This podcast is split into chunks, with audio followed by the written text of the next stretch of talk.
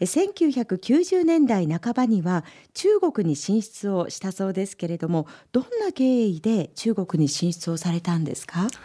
当時白黒のスキャナーからカラースキャナーまで作っておったんですが、はい、非常にたくさん大量に作らなきゃいけないということで、うん、日本で作っているとコスト合わないので、えー、じゃあ中国で作りましょうということになってですね、うん、そのお客様と一緒に今中国で作るにはどういうふうにしたらいいかということを検討してました。はい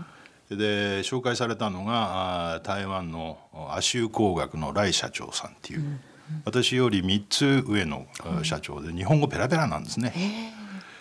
レンズの磨きを台湾と中国でやってた会社ですね、はい、そのところに合弁会社を作ったわけです。当時ですね、はい、中国の工場見に行きませんかということで行きましたらですね車で、えー、乗っていますとですね中国陸軍の門から入っていくわけです。でそこの軍の中に工場がありまして。そうなんですか。それはどういうことかというと工場なんか倉庫みたいなところを改造してそこにミシンをたくさん何千台というミシンを置いてですね。でカメラのケースですかね、はい、それをまあ何千人社員を雇ってそこでやってるわけですが。やっぱり日本と規模が違いますね。そうですね。だから台湾人が中国で、しかも軍隊の中で仕事をやる で日本人で考えられないですよね。ちょっとそうですね。それでライさんが言うにはですね「橋本さんここはね非常に安全なんだ」と「泥棒が来ないよね」というえー、いうことで、えーと、ですから台湾の方が中国を使うというのがですね日本人の感性と全然違うわけです。ですからそのライさんは中国の中で仕事を伸ばしていくんですけど、そんなことで合弁を始めました、うん、鹿島社長それどこにお作りになったんですか？中国のですねトンガンというところですね、香港から当時はフェリーぐらいしかなかったんですね、もうその時から順調にいったというかピークで多分合弁だけで700人から800人ぐらいおりましたので、スキャナーを作ったり、はい、その他 DVD を作ったりですね、うん、そんなことをやっておりまして、まあ、そこそこその日本にもその利益を還元できるような合弁だったんですね。はい、あの中国進出の成功例として鹿島社長いろんなところでご紹介されておりますけれどもどんなことを工夫しましたか？お客様はほとんど日本の会社さんからいただくわけで、はい、試作は日本でやるわけですね。吉岡で吉岡でやるわけですね。本社がございますんで、うん、それの量産は中国という。はい、でお客様は日本の鹿島を見て検証できるわけですよね。はい、それをまあ中国で量産するってことはこれで OK かどうかを日本で見られるそういうことをお見せすることによってご納得いただけるということですかねそういうそのスキームをだんだんだんだん作っていったという感じですかね。あそういうことなんですね。でまあ亜州工学と合弁をやって、うん、まあそこそこ成功したというふうなお話をしましたけど。亜州工学の方から上海にまた一個作ろうじゃないかというようなお話がありまして、えー、で上海とトンガンと両方持つようになりましてですね。で合弁でもうまくいく時はいいんですけどマイナスになるとやっぱりなかなかその数字が見えなくなってくるというのがあってですね、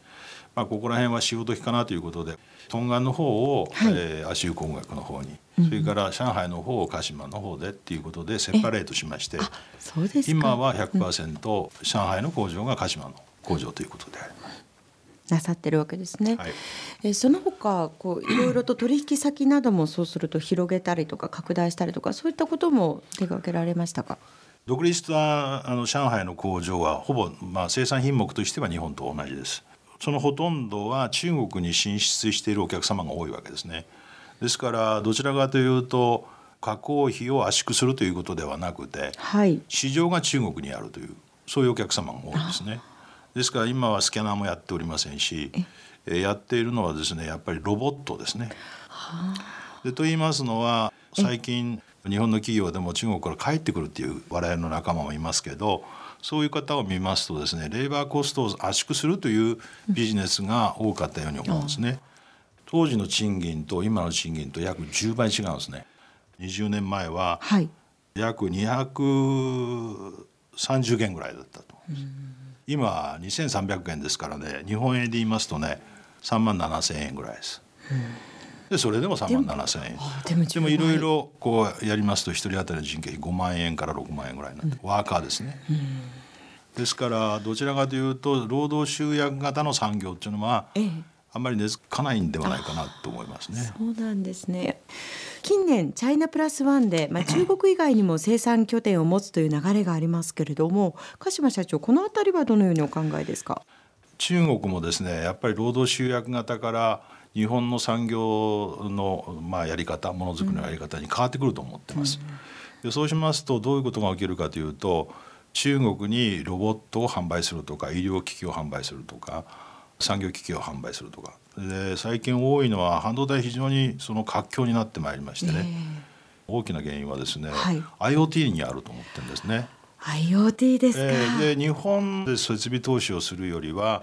うん、えー、台湾中国韓国で設備投資した方がやっぱりものづくりとしては安いんですね。ですから当時のコンデンサーの海外シフトが今は半導体の海外シフトになってるという。ですからそこら辺を我々がどういうふうにビジネスチャンスをつなげるかということです。今のお話のチャイナプラスワンをどういうふうに考えるかということですが、はい我々はまあとりあえずまだチャイナで上海でやっていこうと。でお客様も結構いろいろな案件が、はい、来ておりますので、えー、付加価値の高いものをやっぱり中国でもやろうというふうに思ってます。人集めだとか、それから中国人の幹部を育てるということだと思いますね。うん、私どもの会社では、はい、中国人でありますけど日本の大学を出ている方々たくさんいるんですね。日本の本社で採用して、えーそれで中国に行っていただくと。で中国の上海工場はですね、女性の副総経理。副総経理というのは副社長の意味です副社長ですはい、これは日本の大学を卒業してやっておりますが頑張っております、えー、今こう注目しているのはどんなことですか？会社ではですねスマートメーターとか、はいテレマティクスとですねテレマティクスのちょっと話をしますとですね、はい、車の中に1台に1個入れるんですね。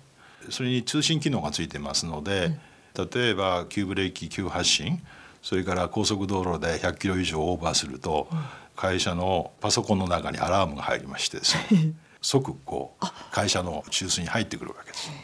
そういうものがやっぱり大量に出てくるんですね、うん、それもやっぱり情報通信技術だと思いますし。あのスマートメーターなんかもいい例なんですがスマートメーターはどういうものですか、はい、これはですね、えー、電力系がありますが今あの検診者が来て、はい、こう検診をしますよね。しますね。今度あれが今度ネットでつながってえ？あの電波で飛ばしますから検診さんいらない、はい、それから電力がどのくらい消費してるかそれは1日でも分かりますし1か月でも分かる。でどういうふうにやったら省エネになるかっていうのがやっぱりまあキーポイントなんですが、うん、そういうことですよね。あとは水道も多分そういうふうになると思います。変わりますか？え水道も検診さん来ますからね。そうですね。まあそういうところがインターネットオブシングスのやっぱり身近なところで言うとあれですね。はいうんあの一方で働き方という部分では社員の方へのこう待遇などというのも気になさっている部分というのはあるんですか？社員を評価するのは非常に難しいですよね。うん、360 degree っていうねアメリカの言葉で360度見なさいというそういうその評価の仕方があるようです。でそういうのを見た時にですねそれは360度全部見て評価なんかできないわけでして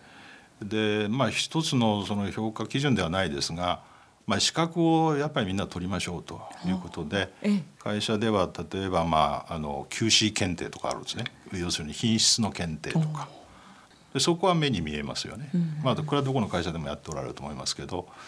あとはまあ強いて言うならば女性を積極的に活躍していただくということで